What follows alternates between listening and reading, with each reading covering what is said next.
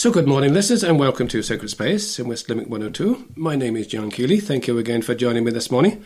And it's the actually it's the 19th of August, the 20th Sunday in Ordinary Time. Delighted to be uh, joined in studio here this morning again by Lorraine Buckley. Good morning to you. How are you? Good morning, John. Good morning, listeners. How are you? We're good. Thanks a lot for coming back and joining us again. We're going to give you double the work this week, but that's okay. We'll do that in well, part two, maybe. everybody knows, we pre-record our program, which is just as well because the entire county of Limerick will be heading to Croker That's right. or That's right. walking into Croker at the moment. And Shane, all the way somewhere out there in Skypline. I'm sure. I'm sure. I'd imagine you're not going to go to Croker. How are you? Good morning. Ah, bonjour, mes chéris amis. How are we today? Very well. Did you get a ticket for the match there, Shane? Ah, no, that wouldn't have been right up there on my list of, uh, of things to get. Oh, Shane, I'm disappointed. Unfortunately- Uh, unfortunately, I'm um, I'm regarded as a bit of an oddity in my rather large extended family. In the fact, the day they were giving out the GAA genes at school, I must have been sick. But, But, and, but at the same time, but at the same time, yes.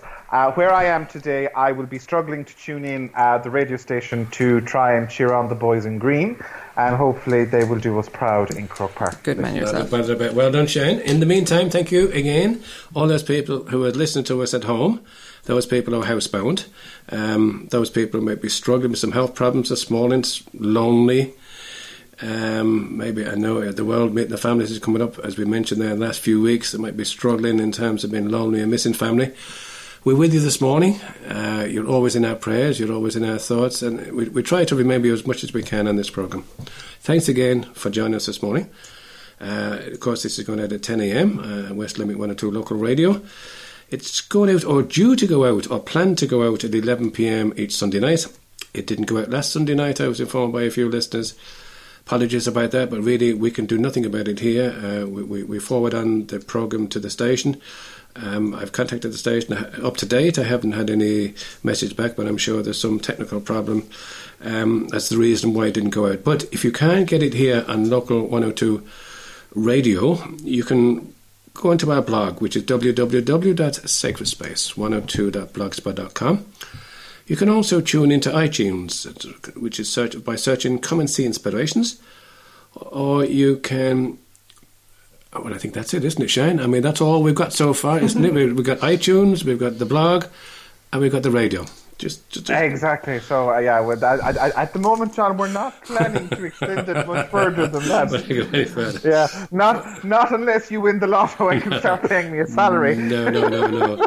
In the meantime, if you want to contact us at all with any question, as we said before, any message, um, and any request, the request might be for music, it might be maybe to to address a certain faith topic, it might be to um, have us invite um, certain people onto the radio. Please do so by either emailing us sacredspace102 at gmail.com or you can text us on 087 6088 667. That's 087 6088 667. So, this part of the programme, Shane, you've got some celestial guides that are going to accompany us for the week. Would you mind sharing some with us, please? Yeah, no problem, John. So, as you said, today is the 20th Sunday in Ordinary Time. So, we are praying Psalter week four for those that are doing the Liturgy of the Hours of the Divine Office. Uh, now, in terms of saints for the week, we have a couple of interesting ones. Uh, first up, Bernard of Clairvaux died in 1153, a Cistercian monk, so famous member of the Cistercian family. Uh, he became a Cistercian in 1113, and he was abbot of Clairvaux in 1115. Uh, he was very renowned for, for his writings to do with biblical studies, spiritual theology, and philosophy. Tradition, or not tradition, historically he is associated with preaching the Second Crusade for Pope Urban uh, to encourage the reclamation of the Holy Land for the safe travel of Christian pilgrims. Um, he is the patron saint of Gibraltar and beekeepers for some reason. Uh, he shares the beekeeping uh, patronage with uh, Saint Ambrose of Milan, actually. And it's an interesting one. The Memorare is is by tradition attributed to Saint Bernard um, as being the composer of that prayer to Our Lady, because of course there is a great devotion to Our Lady in the Cistercian order, and Bernard is one of their writers in, uh, in relation to uh, the tradition surrounding Marianology. Uh, so it's just an interesting one. Then on the 21st of August, we have the feast day of Pope St. Pius X. So this was the Pope that died just at the outset of the First World War in 1914. Uh, he was the Cardinal Patriarch of Venice. So he was one of, uh, I think it was three or four patri- uh, uh archbishops of Venice that eventually became Pope. So, of course, we had him, we had John the 23rd, we had John Paul the First, and I, for the life of me, I can't remember the fourth one. I think it was one of the Piuses. Uh, he was Pope from 1903, and one of the things that Pius is most, of course, is the relaxation on the rules around the Blessed Sacrament or Holy.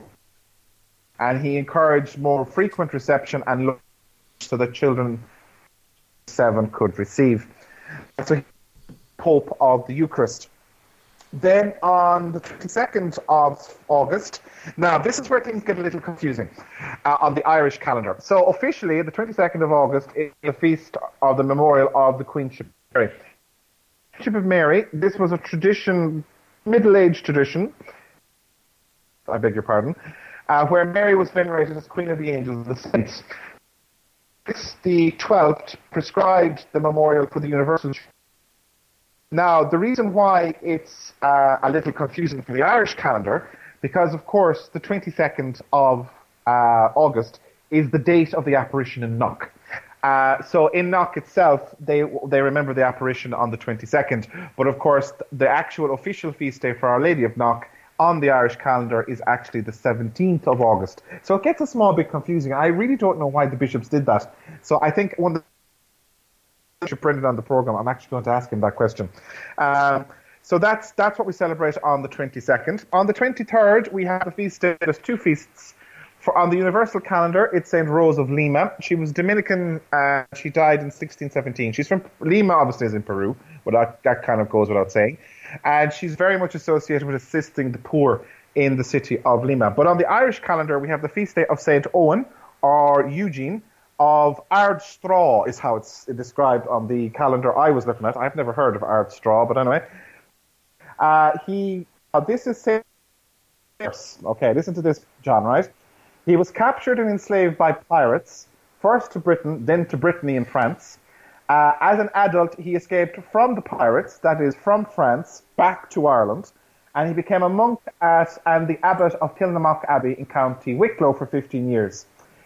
Then he retired to live as a hermit in County Tyrone, and where he attracted many students. And he was alleged to have been the spiritual teacher of St. Kevin of Glendalough.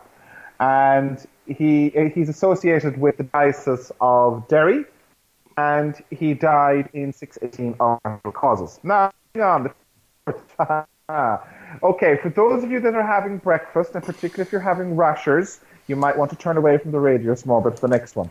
The 24th of August is the feast day of St. Bartholomew. Bartholomew is one of the apostles.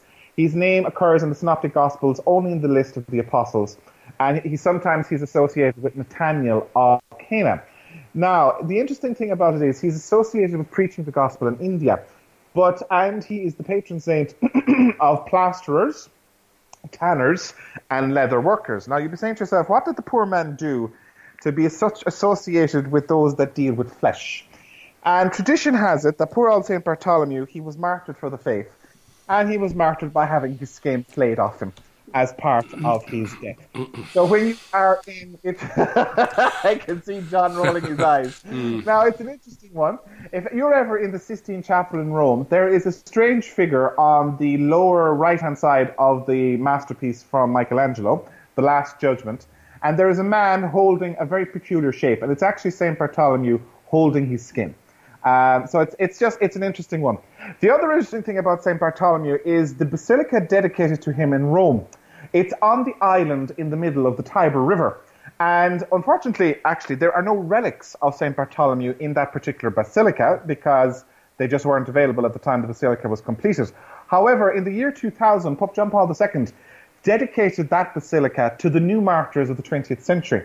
So if you're ever in Rome, it's well worth a visit because they have on all of the side altars of the basilica, they have different relics and mementos and shrines to those that have died, for example, in the persecution of the Nazis, or the persecution of the communists in Soviet Russia, uh, those have suffered in under the dictatorships of South and Central America. It's well worth a visit if anybody's ever in Rome and has the time to do it.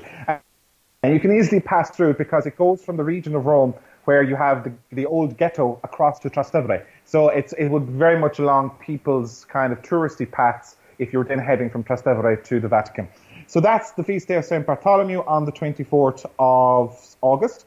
And finally, then on the 25th of August, which is the Saturday, we have the feast day of St. Louis of France. King Louis of France died in 1270. He had 11 children. God bless his wife uh, Franciscan tertiary, man of integrity. He died on the Second Crusade in Tunisia, and he's the patron of the French monarchy and of barbers for some reason. And I could not for the life of me figure out where or find out where the linkage to the barbers came. But anyway, John, that's who we have in terms of our celestial guides for this week. Thank you very much indeed, Shane. Uh, it was a struggle actually to keep the line going there, but fair duty. Thank you so much for, for sharing some of those very interesting stories. We won't go into too much detail and, and remind uh, listeners what they were. Uh, just two, just two little notices. One is just remind people again about this pastoral conference entitled "The Future of the Irish Parish." Which is in the Irish Institute for Pastoral Studies, uh, St Patrick's campus in Thurles. That takes place on the 28th and 29th of August. Um, cost is 100 euros, and more information can be taken can be got by contacting Father Eamon Fitzgibbon uh, as the director. Um, that's uh, 0504 20590. That's 0504 20590, or email iips at mic.ul.ie. And at this stage now, um, we're just uh, going to take a call from Emma Williams from the World Meeting of Families. She's the World Meeting of Families representative for Limerick. And Emma wants to share with us some information on, I think it's a street party that's taking place in St. John's, uh, St. John's Square on Tuesday. So, Emma, welcome back again to the programme. Um, World Thanks for having me back, John. We've, we've uh, I suppose we've had a long journey to this hard to believe we're almost at the visit of the Pope. We've been tra- travelling together over the last couple of months in preparation, so we're almost here now. Aren't we so lucky to be able to catch up on you because you're so busy these days? The, re- the, the, the, the reason why we want you on the programme this morning, though, is tell us about this street party I think that's taking place in St John's Square next Tuesday. Tell us all about it. That's correct, John. We're going to have a street and spiritual party. We'll envelop Limerick on Tuesday our celebrations begin ahead of the World Meeting of Families and the Pope's visit. And in St John's Square, or John Square as it's probably properly called, on Tuesday at 3.30, we're going to begin with what exactly that, a street party. Um, if many people will remember October's Family Fun Day, that when we launched the, the programme, we'll have an idea of the fun that's ahead on Tuesday for all the family.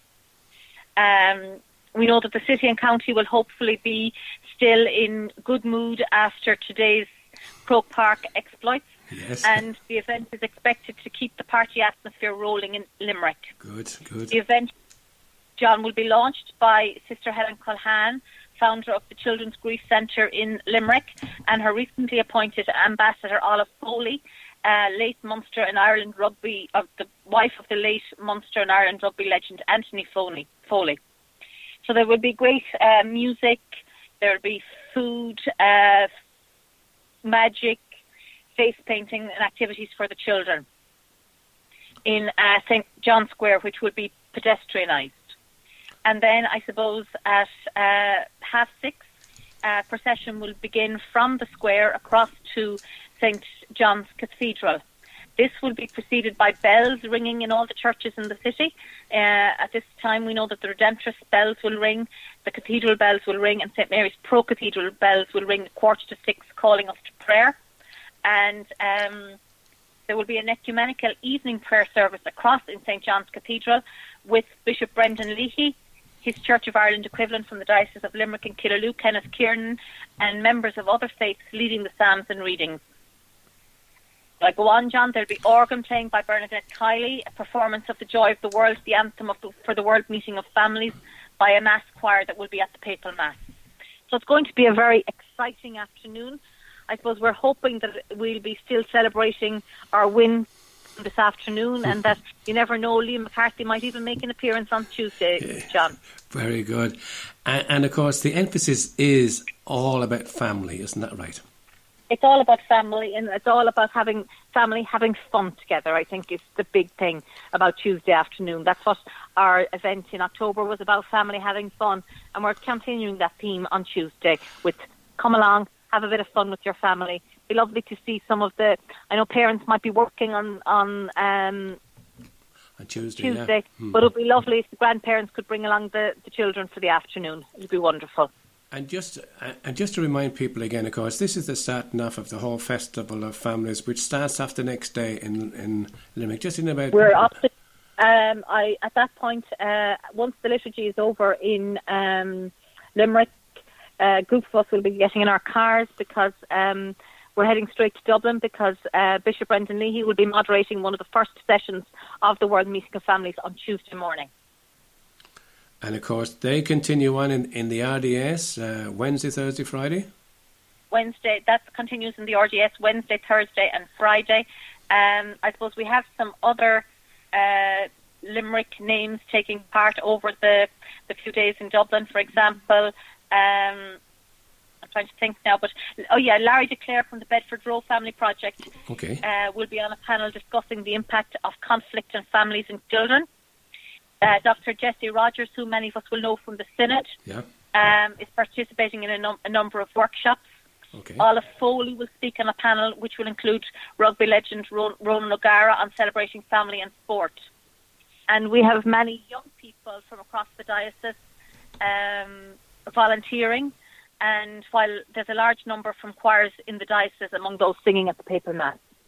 So it's going to be uh, an exciting week, um, and a little bit like what um, uh, Bishop Brendan said in Khalidi on Wednesday. I think you know we're at a crossroads. He would have said that we're at a crossroads for the church, but I think this World Meetings Meeting of Families is going to give us some direction as to how to go forwards. Perfect. So, hope. so just one final reminder again: three thirty p.m. Tuesday. 3:30 p.m. in the square, 7 p.m. for the liturgy in the cathedral. Perfect. Listen, Emma, thanks a lot for coming on, and maybe we'll speak to you again in a few weeks' time when it's all over and your thoughts and so on and so forth. That would be great, John. Thank thanks you so much for your time. Thanks, now, Thank Emma. you. Bye bye now. Thank you. So, at this part of the programme, before we go for our first bit of music, uh, there's a Spirit of Communion prayer that we pray each Sunday morning. And Lorraine might pray that Spirit of Communion prayer for us, please. Lorraine, thank you. So we invite you to make a spiritual communion with us this morning. My Jesus, I desire to receive you into my soul. Since I cannot now receive you sacramentally, come spiritually into my soul. I embrace you as already there. I unite myself wholly to you. Never permit me to be separated from you. Amen. Amen. Thank you so much for that. Uh, th- thank you so much for that, Lorraine. So now we're going for our first bit of music, and of course the music choices this morning is all courtesy of our good friend Shane Ambrose. So Shane, your first bit of music. What do you have for us this morning, please? The first piece. Yeah, given that we're only a short period of time away from the big event, which of course is the Congress for the World Meeting of Families in Dublin, as opposed to the papal visit, I thought this morning, John, we first piece of music we would do is the theme, as the not the theme, the yeah, the theme hymn for the for the World Meeting of Families. Uh, um, so just to kind of promote the event.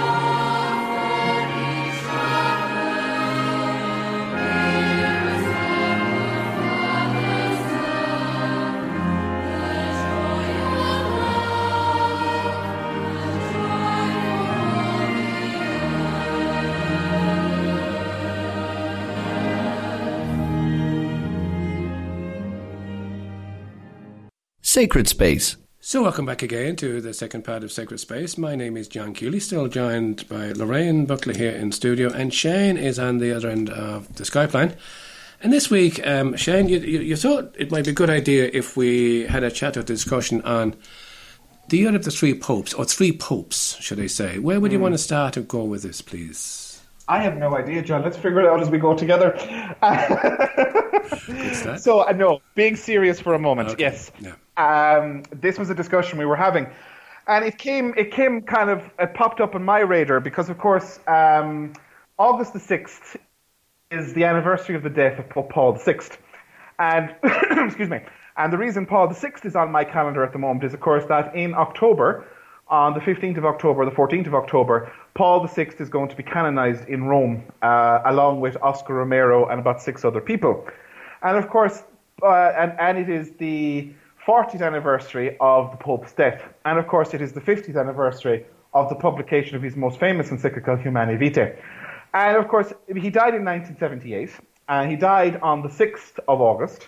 And 1978, of course, is the year of the three popes, because he, of course, was succeeded by John Paul I.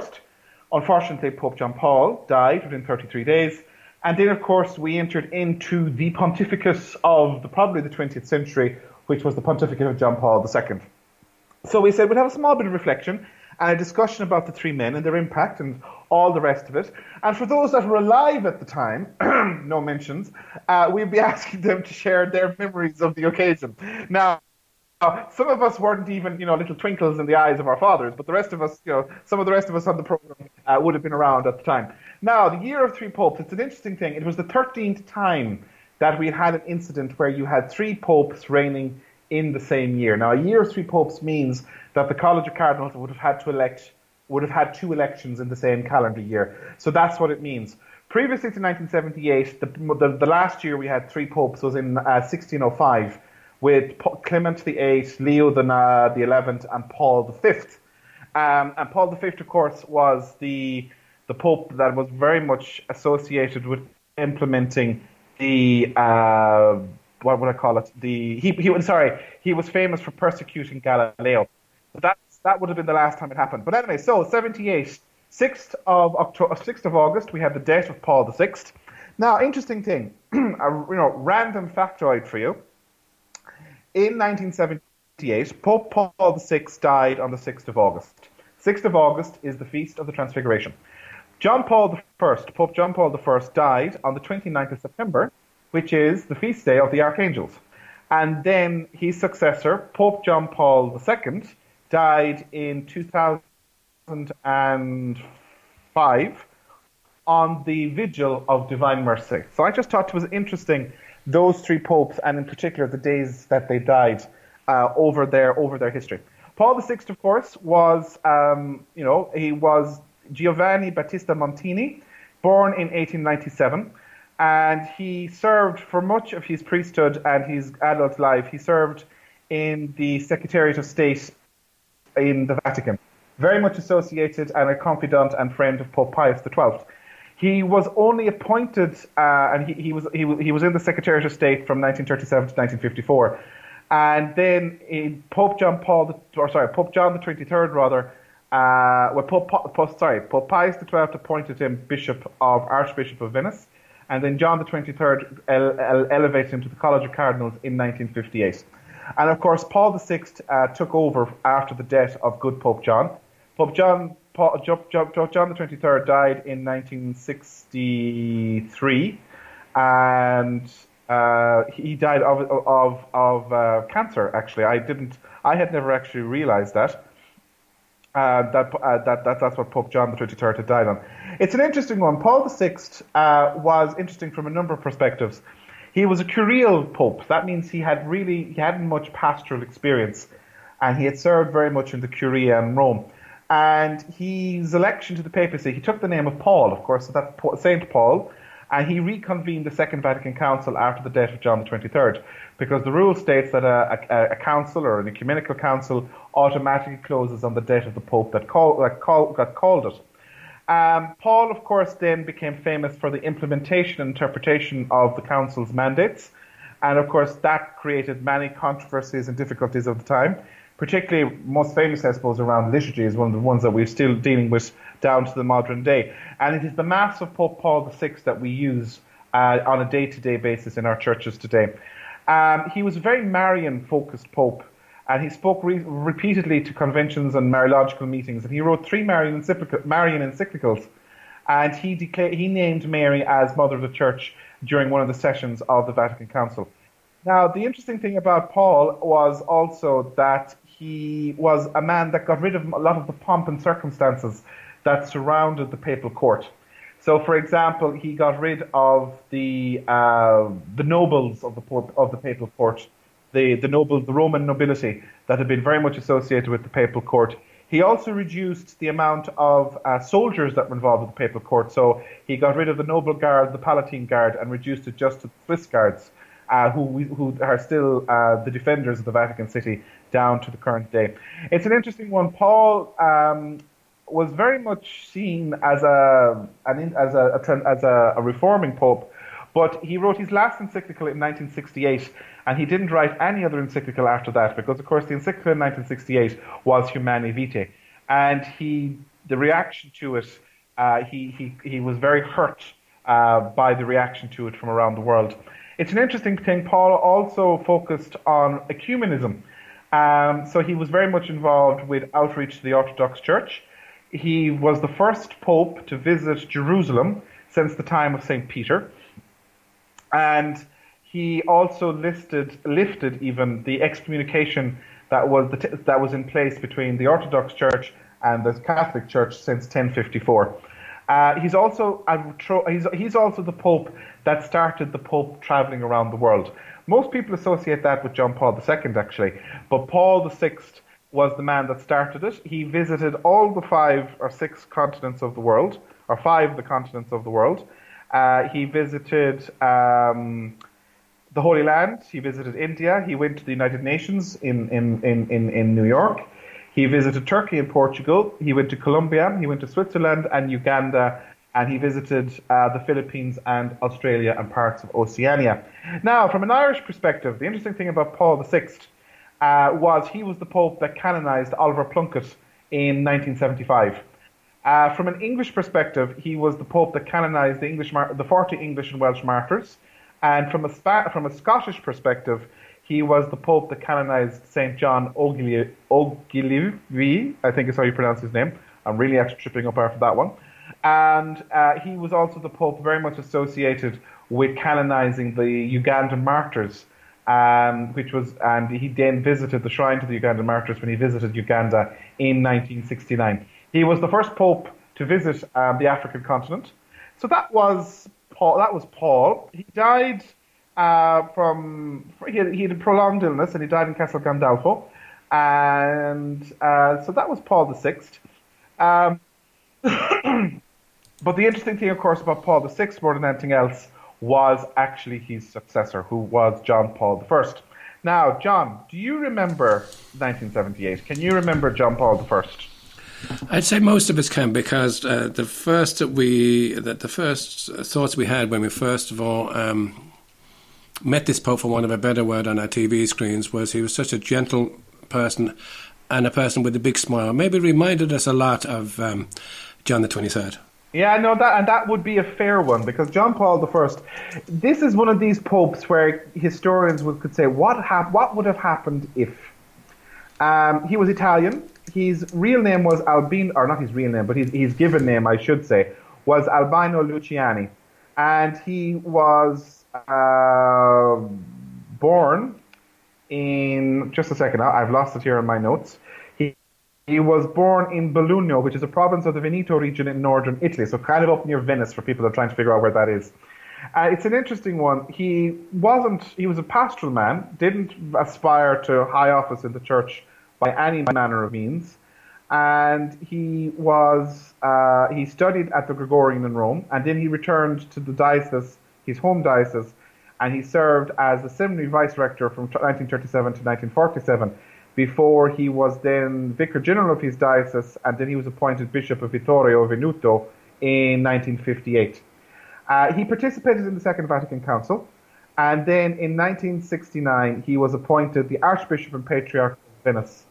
Uh, Pope Paul VI made him a cardinal in 1973. Now, interesting point. Paul VI appointed as cardinal his three successors. So Paul VI elevated to the cardinalate John Paul I, John Paul II, and Pope Benedict XVI. So just that was an interesting thing. I when I was getting ready for the program, I, I discovered today because I hadn't realised that. That's an, that's an interesting point. Now, of course, the tragedy with John Paul I was that the short he, he was only pope for 33 days. Um, you know, he was elected um, on the 26th of August 1978, after the funeral of Pope Paul VI.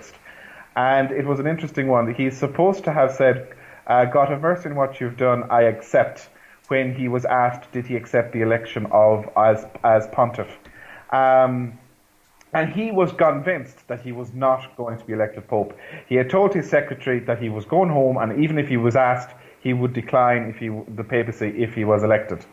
Um, but he did accept the election and he's supposed to have said to Cardinal Sin, who was the one the cardinal uh, from the Philippines, that he said to him, "You were a prophet, but my reign will be a short one."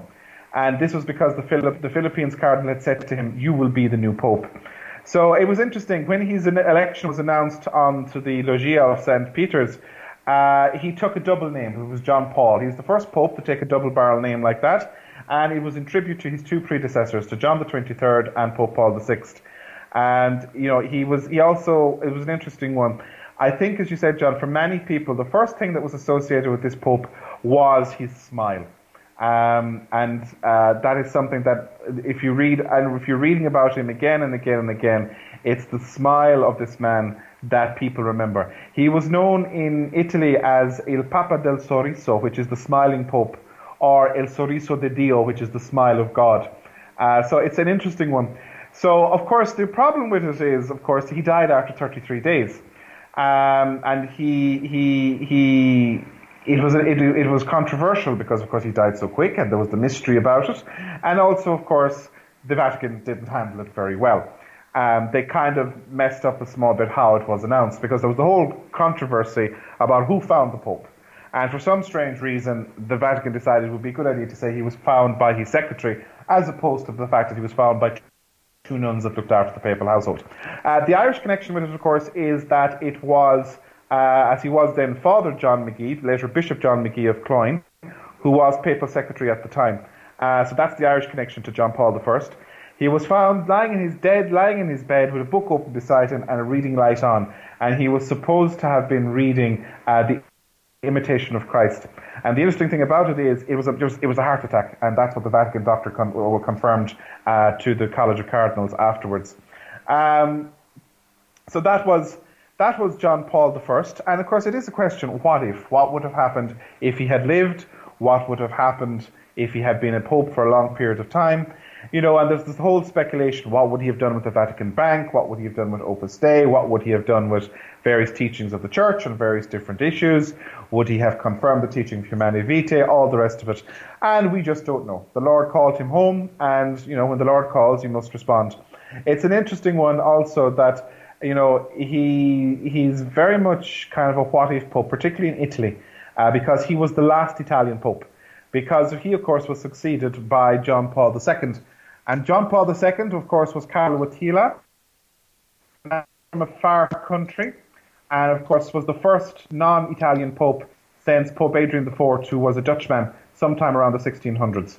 So John Paul II, of course, uh, was you know the great Crusader Pope, the great for you know for myself and Lorraine, he was the only Pope we knew for many many years until he died in 2005. Very much, of course, associated with the fall of communism and you know the the, the, the globe hopping hopping and trotting Pope. Um, Lorraine, what would your memories be of John Paul II? Well, I suppose John Paul II is the Pope that I grew up with because I was only born in 1976. So mm. he really was the Pope that was there with me for most of my life. Um, John Paul II had a great charisma, and I think that was part of his natural gifts and talents. A highly intellectual man, but a man that was able to relate to every age group, and I suppose especially the youth. Uh, mm. What about yourself, Shane? Yeah, no, I'd agree with that. I went to, I suppose, uh, like your story, I, I'm a baby of the 80s, so I wasn't around for the papal visit in 1979. But I went to Rome in 2000 for the Jubilee year for the World Youth Day. And I was at Tor Vergata with a further 2 million youngsters listening to this, you know, elderly infirm man saying to us, you know, if you call, if you are who you, you're called to be, you will set the whole world on fire. And he was, of course, quote, quoting there the great saint Catherine of Siena. But it was something that stuck stuck out at me for many has stuck with me since. You know that, as you said, Lorraine, that great charisma and that uh, connectivity, particularly with young people. But of course, you know, there it, it you know it's it's it's an interesting one to look and see the natures of the three popes we had in '78. Um, you know, and the and the impact it would have had on the church. John Paul VI, very much a pope associated with the church of the early part of the first part of the 20th century, a reforming pope, the man that took on the onerous task of implementing the council's reforms and mandates. I suppose some of the criticisms that would arise in relation to Paul, the, Paul is how that was implemented and whether it was done in conformity with the wishes of the council fathers. That's a debate that will go down through the centuries you know, because it will be something that will be argued long after we're gone in terms of the implementation of the Second Vatican Council. Of course, the other thing he's associated with is, of course, the teachings he issued and the, the documents he issued. Um, in terms of, as you know, he wrote on Marianology quite a bit. He also wrote on the Holy Eucharist in Mysterium Fidei in 1965. And of course, he also wrote Populorum Progressio, which was on the development of peoples in 1967 uh, which is very much a document which underpins uh, Catholic social teaching and the uh, in, in in the church today. Uh, of course, as we said, it was a what if scenario in terms of John Paul I. We don't really know what view he would have taken on different things, uh, but he very much brought a pastoral focus back to the papacy after you know the Curialist, which was Paul VI. Um, you know, he he was he didn't deliver any particular documents. He didn't have time, and he's. But I suppose the thing that's associated with him from a papal point of view was he got rid of the tiara. He didn't use the tiara. He wasn't crowned pope. Paul VI was the last pope to be crowned. Uh, John Paul I also got rid of the chair, which the popes used to be carried around in in St Peter's Square and very much kind of introduced that idea of what we now call the Pope Mobile, although it's particularly more associated with John Paul II. Um, it's also, I suppose, a case of, you know, the whole drama and excitement at the time. It was a very expensive year, actually, um, Lorraine, for the Vatican, because every time there is a change in the papacy, all the staff at the Vatican get an extra month's salary.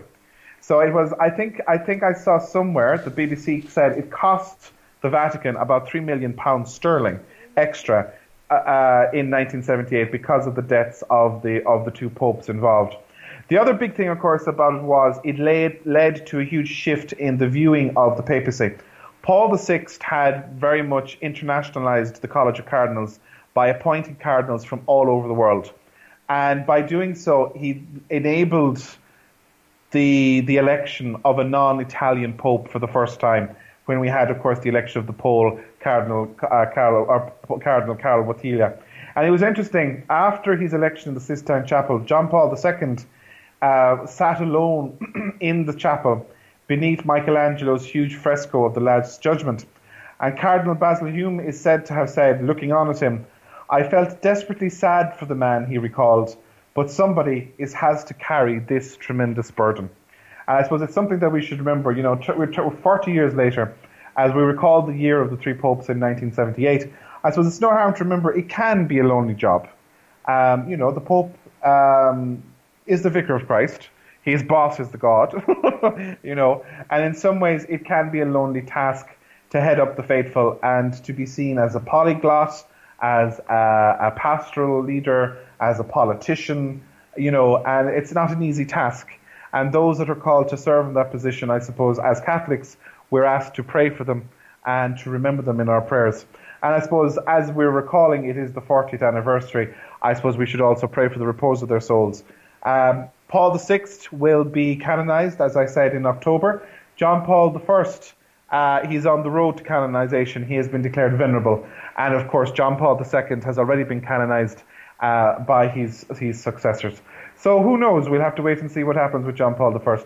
But that was it, John, just for 1978, the year of the three popes. Shane, thank you so much for that.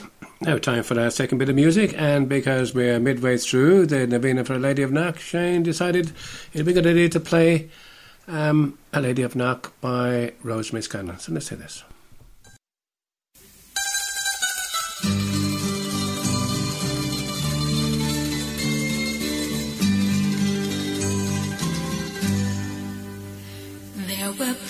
People of all ages gathered round the gable wall, poor and humble men women, little children that you call. We are gathered here before you, and our hearts are just the same filled with joy at such a vision as we praise your name. Golden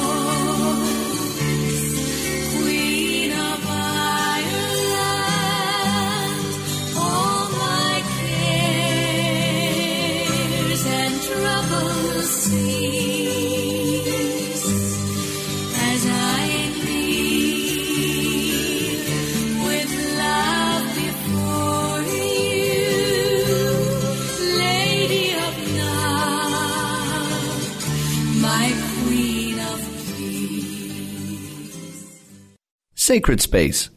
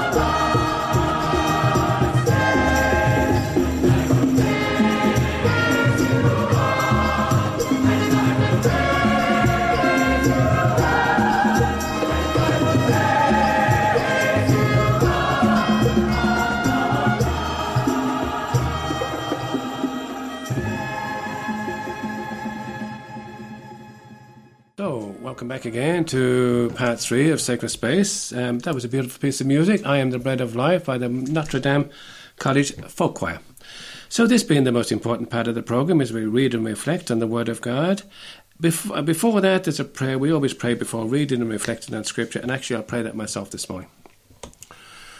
Lord, we thank you for putting us in the presence of your word, which you inspired in your prophets. May we approach this word reverently, humbly, and attentively. May we not despise this word, but receive all it has to say to us. We know that our hearts are closed, often incapable of comprehending the simplicity of your word. Send your Spirit to us, so that receiving the word in truth and simplicity, our lives may be transformed by it. Let us not be resistant, Lord. May your word penetrate us like a two edged sword. May our hearts be open to it. Let not our eyes be closed, nor our minds wander, but may we give ourselves entirely to this listening. We ask this, Father, in union with Mary, who used to recite the Psalms, through Jesus Christ our Lord. Amen. So, Shane, you might share the gospel with us, please, this week. Thanks, John. So the gospel this week is again taken from the Gospel of John. It's chapter 6, verses 51 to 58. Jesus said to the crowd, I am the living bread which has come down from heaven. Anyone who eats this bread will live forever, and the bread that I shall give is my flesh for the life of the world. Then the Jews started arguing with one another. How can this man give us his flesh to eat? They said. Jesus replied, I tell you most solemnly, if you do not eat the flesh of the Son of Man and drink his blood, you will not have life in you. Anyone who does not eat my flesh and drink my blood has anyone who does eat my flesh and drink my blood has eternal life, and I shall raise him up on the last day. For my flesh is real food, and my blood is real drink. He who eats my flesh and drinks my blood lives in me, and I live in him. As I, who am sent by the living Father, myself draw life from the Father, so whoever eats me will draw life from me. this is the bread come down from heaven, not like the bread our ancestors ate. They are dead. But anyone who eats this bread will live forever. Thank you for that, Shane. So, that's the gospel for this week, which is the 19th Sunday in Ordinary Time. So, Lorraine, have you got a few thoughts you might want to share with us, please? Actually, I came across a little reflection by a woman called Tricia Timbrell. Uh, She's writing for lifeteen.com, uh, which is a Catholic youth ministry blog. And she's a Catholic youth worker based in the United States. And she's just reflecting on these uh, few verses from John chapter 6. Of course, as we heard last week, uh, which was also on John 6, and next week is also on John 6. We're reflecting very much on the Eucharist at the moment. Um, and the take that she takes on it, Tricia, she says, I think the disciples and followers of Christ are a bit confused in the gospel today because they are fixated more on what Christ is asking them to do rather than on what he wants to give them. They cannot get past his repeated invitation to eat the flesh of the Son of Man and drink his blood. And they even quarrel, saying, How can this man give us his flesh to eat? And she poses the very important question why are they not focusing on what he is promising them? Christ is offering them eternal life, and they cannot hear him. He even spells out what he wants for them in five different ways. He says, Whoever eats this bread will live forever. Whoever eats my flesh and drinks my blood has eternal life, and I will raise him on the last day. Whoever eats my flesh and drinks my blood remains in me, and I in him. So also the one who feeds on me will have life because of me. Whoever eats this bread will live forever. But all they can hear is, unless you eat the flesh of the Son of Man and drink his blood. And they don't even hear, you do not have life within you. She says, our nature as human doings, as opposed to human beings, is to focus more on what we have to do versus why we are doing it. In other words, we focus on our little chores, our little tasks, rather than on God's great promises for us. And the unfortunate thing about that then is when we're looking at our relationship with other people, we often focus more on what we want from others hmm. rather than what we want for others. Yeah. In other words, Tricia goes on to explain how that, that evolves in youth ministry. But what are we wanting for people? that they grow in love with Jesus Christ. Mm. Why? Because we're created out of love and for love. That's what eternal life is all about. It's to share in that wonderful love of God the Father, God the Son, and God the Holy Spirit. So we want people to grow in their relationship with Christ and fall deeply in love with Him, to learn more about our faith and the truths of the church. Like today, Jesus spells out very clearly that the Eucharist is truly His flesh and blood. It's not just a sign, it's not just a little memorial that we celebrate every Sunday. Every time we go to Mass and receive Jesus, we are receiving his body and blood. She said, it calls us to develop our relationships with other peoples, to strengthen our relationships as a parish, um, as individual members of a community, and how we live out our Catholic faith in the world, and to discover new gifts that God has given us so that we can share those gifts with other people. That's really the focus of today's program, if you like, because even looking at the three popes, it was God had chosen them to be our popes at that time because he had given them the gifts to be the Pope at that time. Even poor John Paul I, who only kind of was Pope for 33 days, it was part of God's plan that he be Pope. Like, you kind of wonder at times, did the church get it wrong by electing him? No, he was instrumental for those 33 Yeah. days of papacy. And of course, we don't understand it now. Yeah. But please God, when we get to mm. heaven mm. and, and see the full vastness of God's creation and God's plan, we'll be able to understand it. And the other thing that today's gospel and next Sunday's gospel asks us to reflect on is our relationship with the Eucharist itself. Mm-hmm. Do we truly believe that the Eucharist is Jesus Christ? And do we truly believe in that relationship between the Eucharist and eternal life? Because I think if we reflected more on that, mm-hmm. we'd only be dying to go to Mass. Lorraine, thank you so much for that. Uh, It brings us to the end of the programme. Sorry about that. Um, kind of caught for time. Just one little thought that I just want to share that I picked up the Lectio Divina with Father Frank Duick on, on uh, Monday night last. Father Frank was emphasising again, just as you mentioned there about the bread of life. This is the real body and blood of Jesus. That's the first thing. But the second thing he said is that just to remember all that spiritual energy that we get from receiving Holy Communion. So therefore, when we are at Mass and the and the priest offers us the body and blood of Christ and this is the body of Christ, and we say Amen, two things. We're first saying Amen. Yes, I believe that is the body of Jesus, and secondly is yes, I'm willing and I'm prepared to go out and do what you want me to do to spread that good news. Anyway, at this part of the program, we've got to go. It's the thank you very much, indeed, Lorraine and Shane, for joining us this morning. And we might do it all again next week. okay, God bless you all now. God bless. Bye bye. Bye. Bye. Sacred Space.